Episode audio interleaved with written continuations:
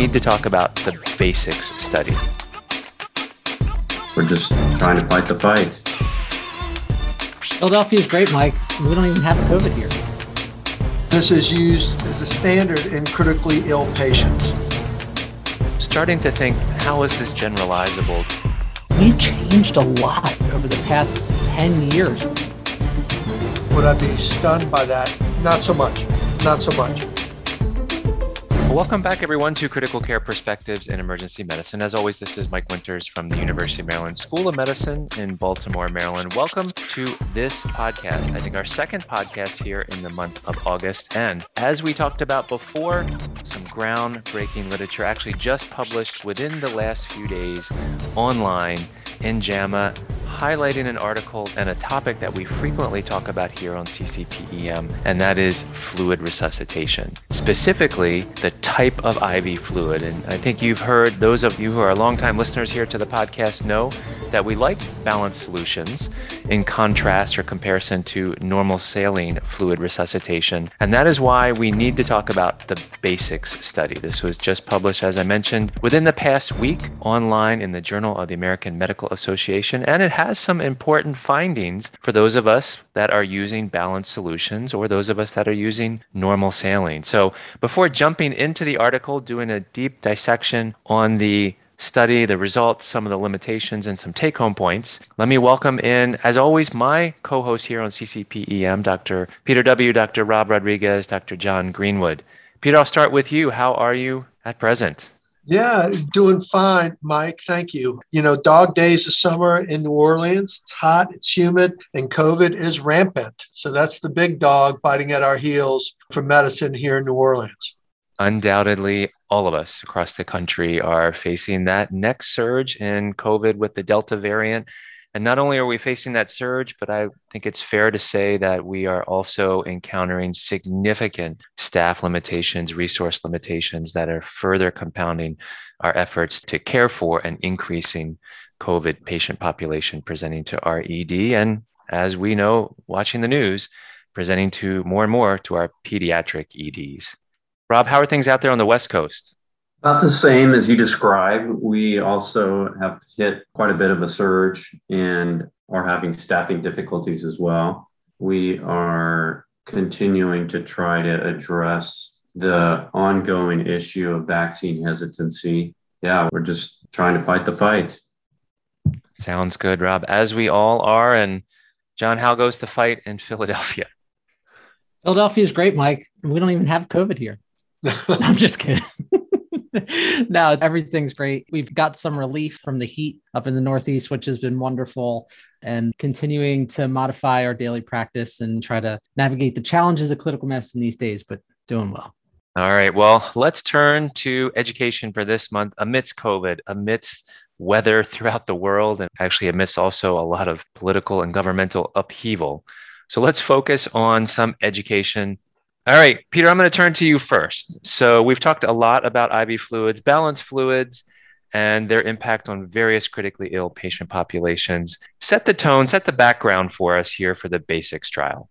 No, absolutely. Thanks, Mike. And so, as background, we know that IV fluids, this is our staple in the ICU, and this is used as a standard in critically ill patients. Traditionally, we reached for normal saline 0.9% for our resuscitative needs, whether it be maintenance IV fluids or whether it's to deliver our medications or whether it's to be hung with blood. We push towards normal saline. But recent observational studies and some unblinded cluster randomized trials have really suggested that balanced crystalloids may have better outcomes. And they call into question whether there's anything normal about normal saline hypertonic solution, hyperosmolar, and acidotic fluid.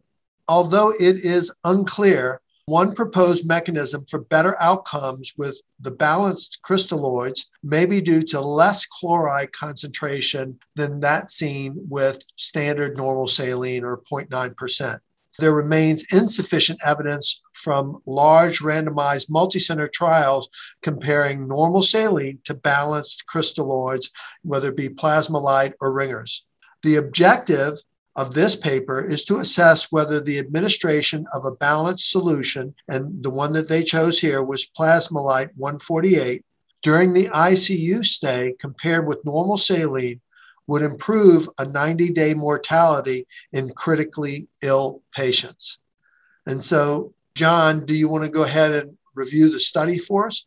Yeah, absolutely. So, this was an interesting trial. And I think as we've all reviewed the literature over the fluid trials over the past five years or so, they've taken place in a number of different settings. And this one actually was a investigator initiated randomized clinical trial that took place in Brazil and focuses, I guess, on really the low and middle income countries of South America. So it was conducted in 75 intensive care units in the country of Brazil. And the design of this was a little bit different than maybe what we're used to seeing. So instead of just looking at one intervention, they actually incorporated two different interventions to look at over the course of this trial. And I think we're going to start seeing more and more of this over the next few years as trials become a little bit more complex, but you're able to utilize all the infrastructure that's built into these clinical trials. So they looked at two different interventions, and that was really the fluid type. And so they looked at balanced versus saline solution. And then they also looked at the effect of two different infusion rates of a slower versus more traditional fast fluid bolus. Now, the patients they included were admitted to intensive care unit and required at least one dose of fluid expansion that was at the discretion of the attending physician at the time. These patients were not expected to be discharged anytime soon or within 24 hours, and they needed to meet at least one of the following inclusion criteria. So they were either older than 65, had hypotension that was defined as a MAP less than 65 or systolic blood pressure less than 90, or required vasopressors to achieve these endpoints. They had a diagnosis of sepsis, required mechanical ventilation or non invasive ventilation for at least 12 hours, had early signs of kidney injury, cirrhosis, or acute liver failures.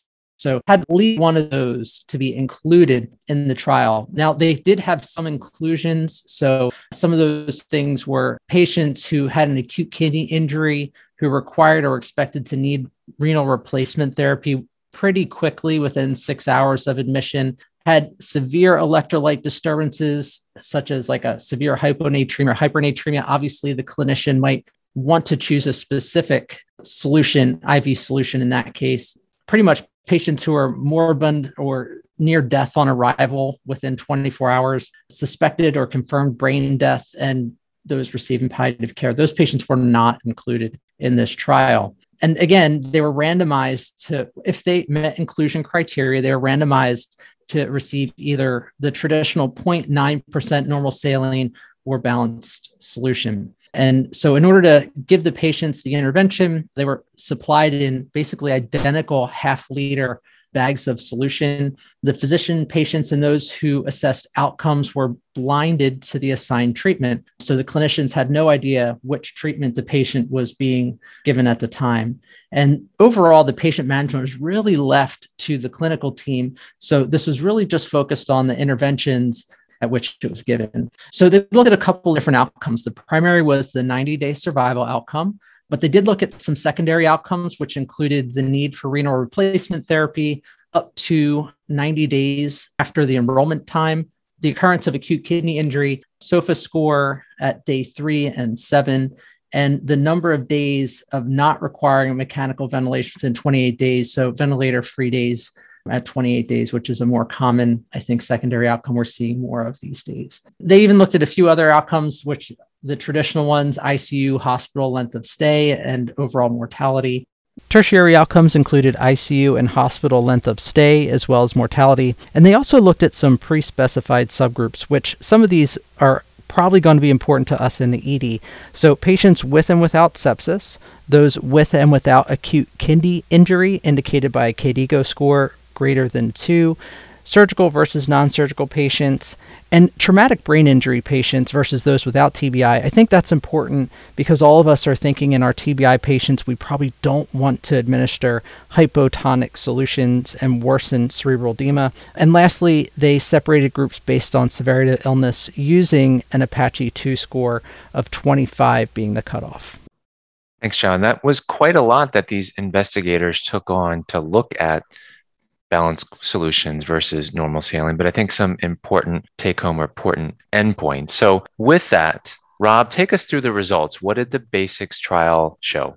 Yeah, Mike. So, they enrolled initially 11,052 patients from 75 ICUs. But after exclusions and some fallout, they included 10,520 patients in the final analysis, evenly matched between the balanced solution group and the saline solution group. Their characteristics were well balanced.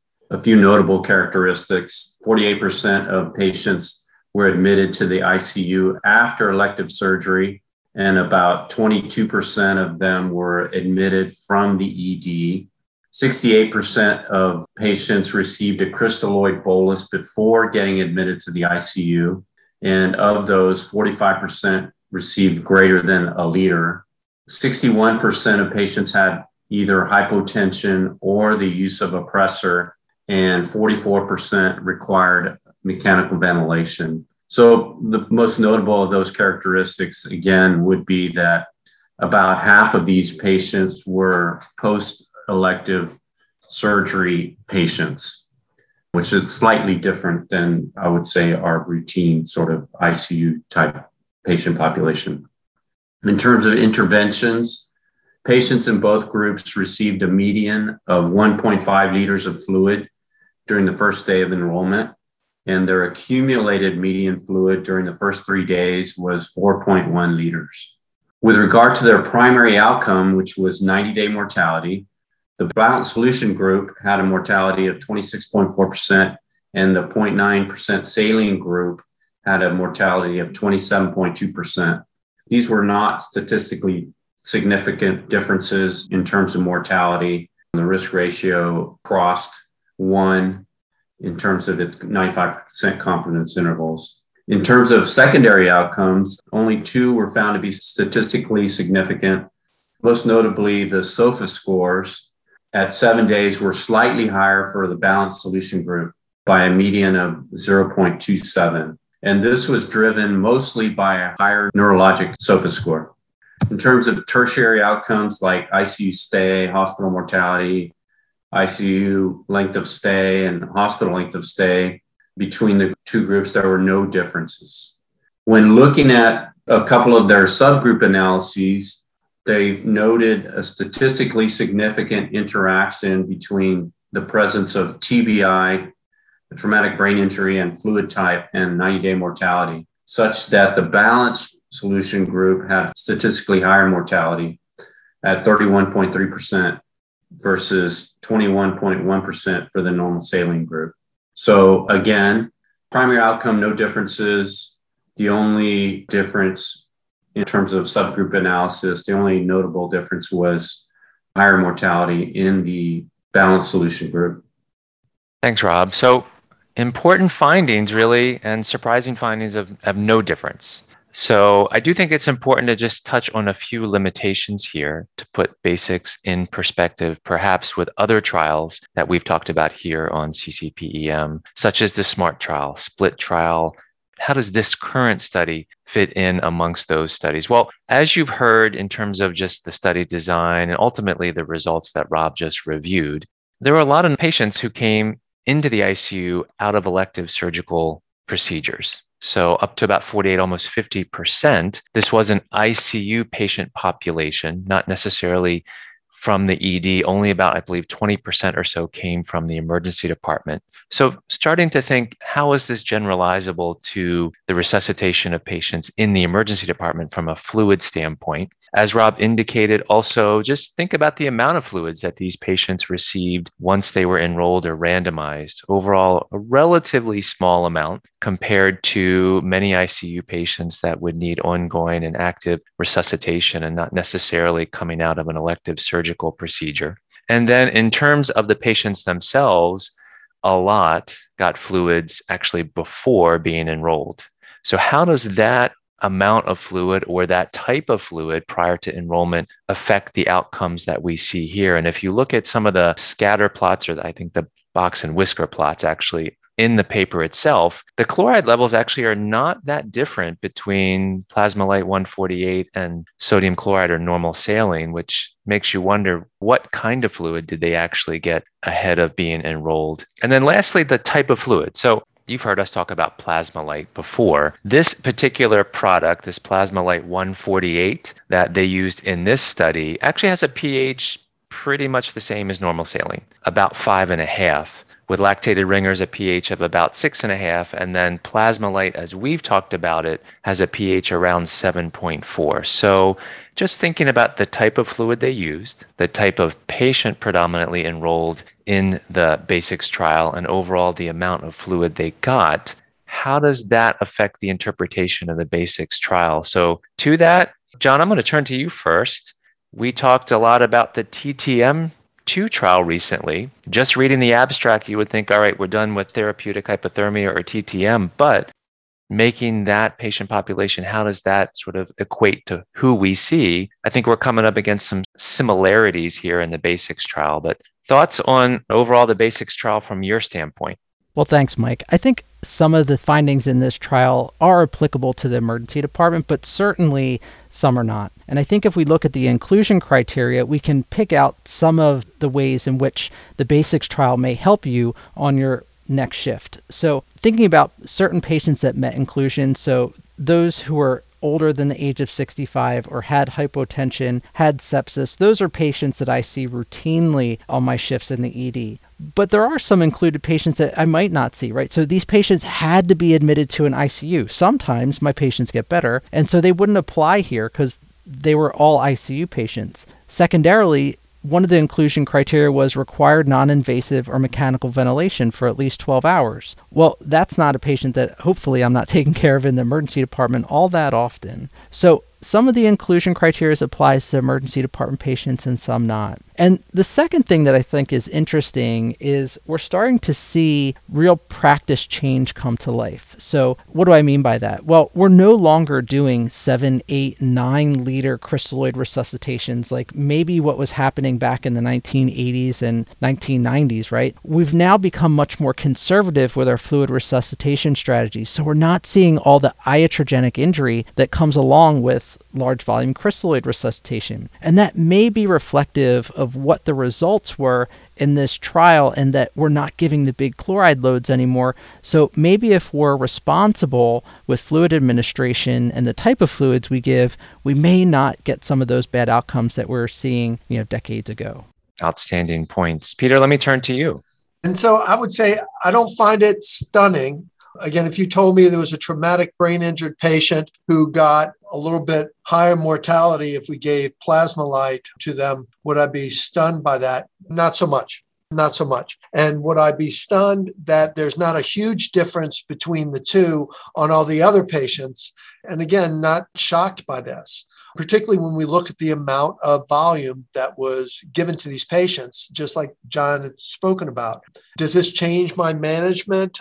No, because I wasn't giving Plasma-Lyte to traumatic brain injured patients, wasn't doing that. And I'm going to continue to give balanced solution to my septic patients that may require a little bit more volume because I think they were somewhat underrepresented here based on volume. But as John said, we're not giving liters upon liters upon liters of IV fluids as it is. So I think that the ability to see a stark difference between the two, whether it's normal saline or balanced solutions in these other patients, it's going to be pretty tough to do. So, again, not a big game changer for me. All right. Rob, bring us home with your perception and insight on the BaSICS trial. Yeah, I'm right there with Peter and John on this. I think that the outcome of mortality is just as a target outcome is not an outcome that is easily reached or easily changed. Kind of see that in all of these sepsis trials and all of these ICU trials. To change outcome, to have something like the type of fluid change outcome, it would really have to have a dramatic effect size and or you would have to enroll hundreds of thousands of patients in that type of trial. So I'm with Peter and John on that. I'm not surprised at all that mortality was not affected in this study. I think that I agree about not using Plasma-Lyte in my TBI patients. And I am going to continue using Plasma-Lyte in most of my other sepsis patients and ED patients that I'm admitting from the ED to the ICU because I think that the real outcome is the outcome that was studied in SALT and some of the other trials, which is the need for renal replacement therapy. I think that's the true outcome that can be changed, that can be affected by your choice of fluid. Outstanding points by the three of you. Thank you so much for dissection of this article and really this discussion. I think it's as consistent with our others. I love having these discussions, deep dives on these articles and how it impacts our practice. So, my thanks to the three of you. My thanks to all of you for listening here to this podcast on CCPEM. As always, questions, comments, concerns, please shoot us an email through the website. We are going to close out this podcast as we're getting to our typical time frame for discussion of an article. Looking forward to the continued discussion with all of you and if you've listened to the podcast, if you've made it thus far, you know what? Why not earn CME for this discussion? So, if you want that CME credit, there is that one subscription that you can earn CME for not only this episode, but for every episode thus far in all of the CCPEM archives. Information on that and how to get your CME is available also on the website. So, my thanks to the three of you. My thanks to all of you for listening to this podcast. Please stay safe amidst rising COVID numbers with that Delta variant and continue to do what you are doing. The courage that you are displaying on the front lines amidst all of the staffing shortages and challenges is truly nothing short of inspiring. The four of us wish you all nothing but the best, and we'll look forward to talking to you next time here on CCPEM. Bye for now.